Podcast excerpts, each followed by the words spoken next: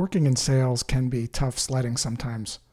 Prospects may not want to hear from you, quotas keep going up. The ups and downs of selling can make you anxious, nervous, and unhappy. And when you're unhappy in sales, it's like you have blinders on. You don't think as clearly, you're anxious, you're frustrated, you're angry. The stress of sales can make you shut down. Disengagement is a natural neurological and physiological response to negative emotions. There are a few things you can practice that have the potential to take the sting out of being unhappy in sales. The first is to be present. I know talking about being present is a worn out cliche that you've heard tons of times, but it bears talking a little bit about because it's so critical for dealing with anxiety when selling. There are only two places you can be in your mind when you're selling. The first place is in the present, doing what's in front of you. So that would be things like making a cold call, talking with a prospect, writing an email, doing research. The second place your mind can be is out of the present. You could either be thinking about the past, for example, a call that didn't go well, a sale that you lost, a prospect that ghosted you, or you could be worrying about something terrible that might happen in the future. What a prospect might say when you call them, quota that you might not hit, getting fired, running out of money, not being able to pay your rent.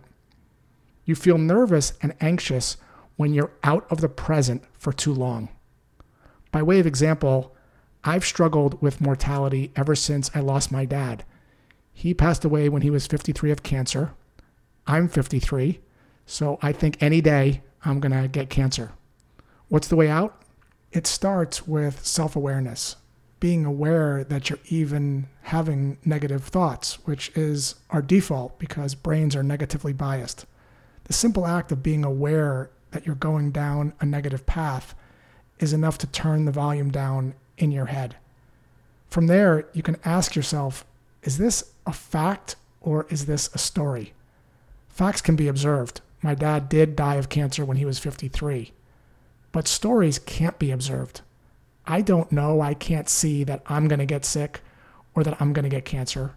It's a story that I'm making up. And since brains don't know the difference between stories and facts, it feels the same. So the idea here is to focus on your thoughts and observe them from a balcony, and then ask yourself, is this a story or a fact?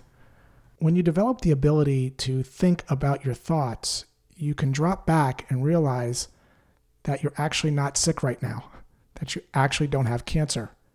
But you can't get to that place if you're caught up in having cancer. This idea of thinking about your thoughts has profound implications. It's the negative chatter that creates the anxiety. And for whatever reason, observing the negative chatter takes away its power. The anxiety is not caused by missing quota.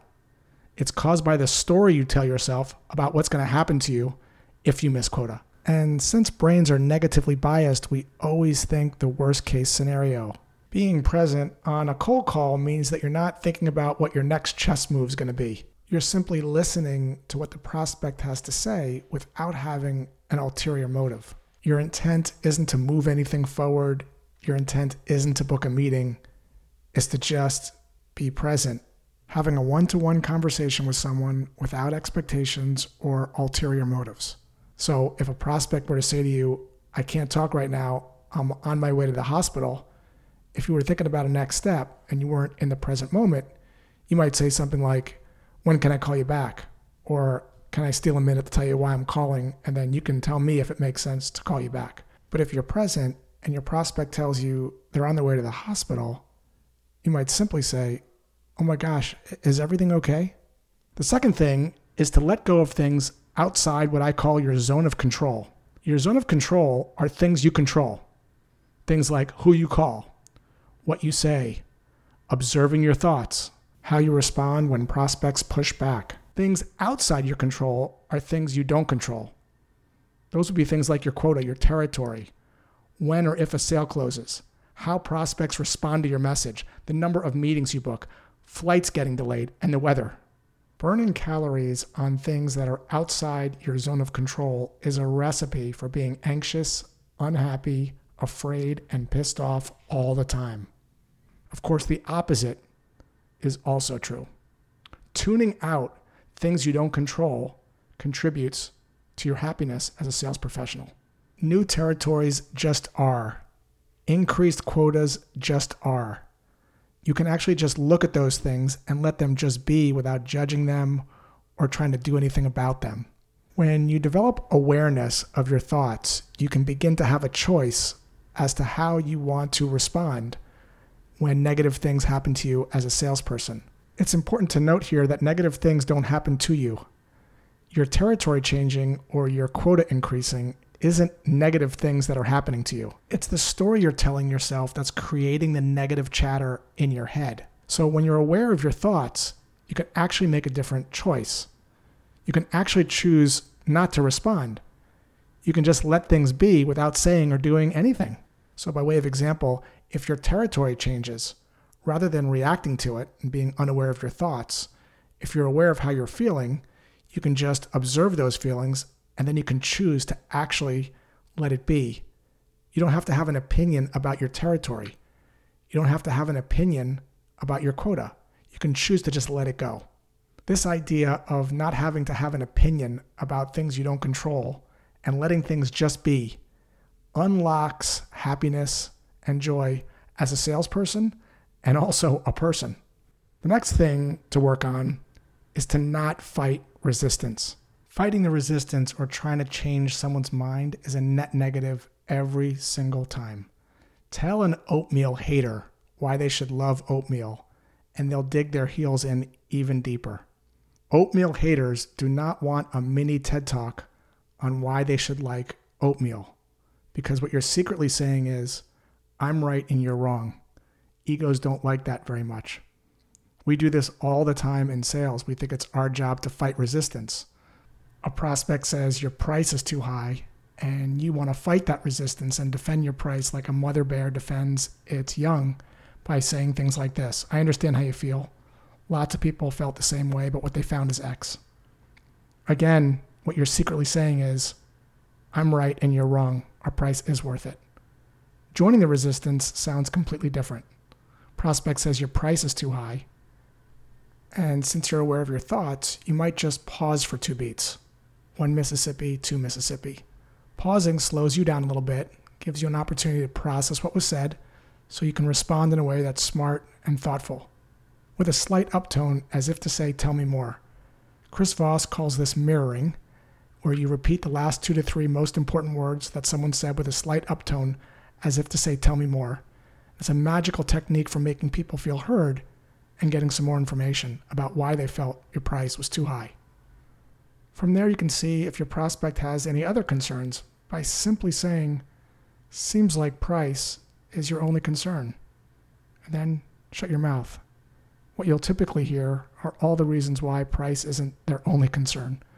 Well, we don't have budget, we want it in red, and you only have it in blue assuming that price is their only concern, you can listen a little further and understand a little deeper.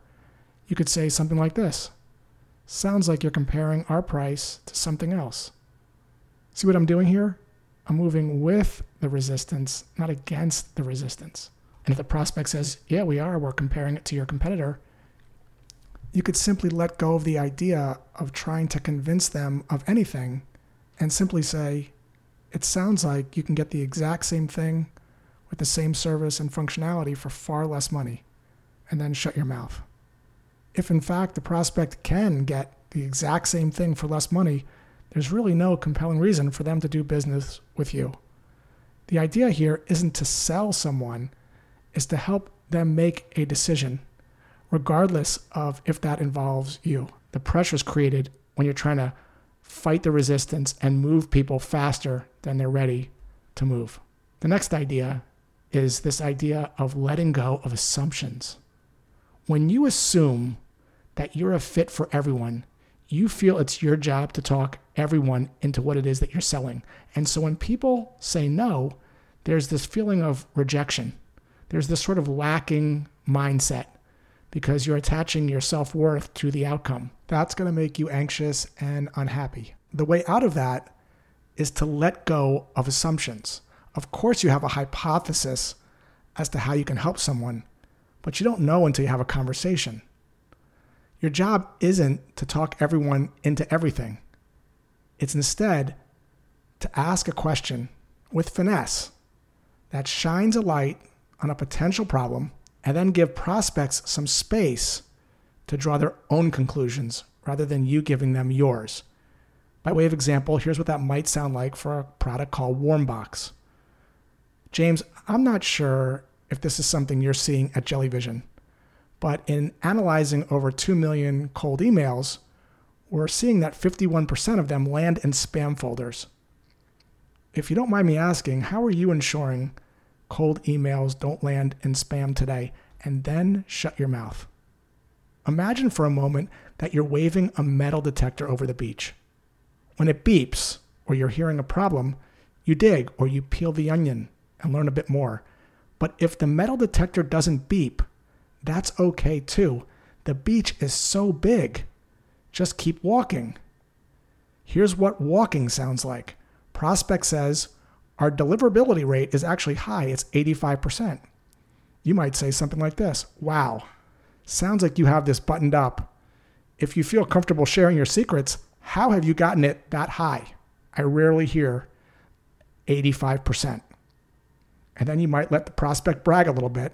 And then you might simply say, Sounds like you're all taken care of. Thanks for taking some time to chat.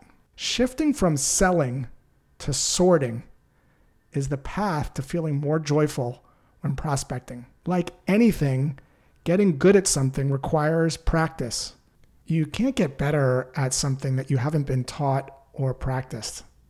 In fact, you get good at what you practice, whether that's positive or negative. So if you're like me, you've gotten really good at not being present, about thinking and dwelling on the past or worrying about the future. You've gotten really good at attaching yourself to a sale or a meeting, or trying to talk people into things, or not taking no for an answer, because that's what you've been practicing. As my guitar teacher, Susan Palmer, says, practice doesn't make perfect, practice makes permanent. So consider taking these ideas for a spin and practicing them. And I think you'll find if you do, you'll be much happier in your personal and professional life.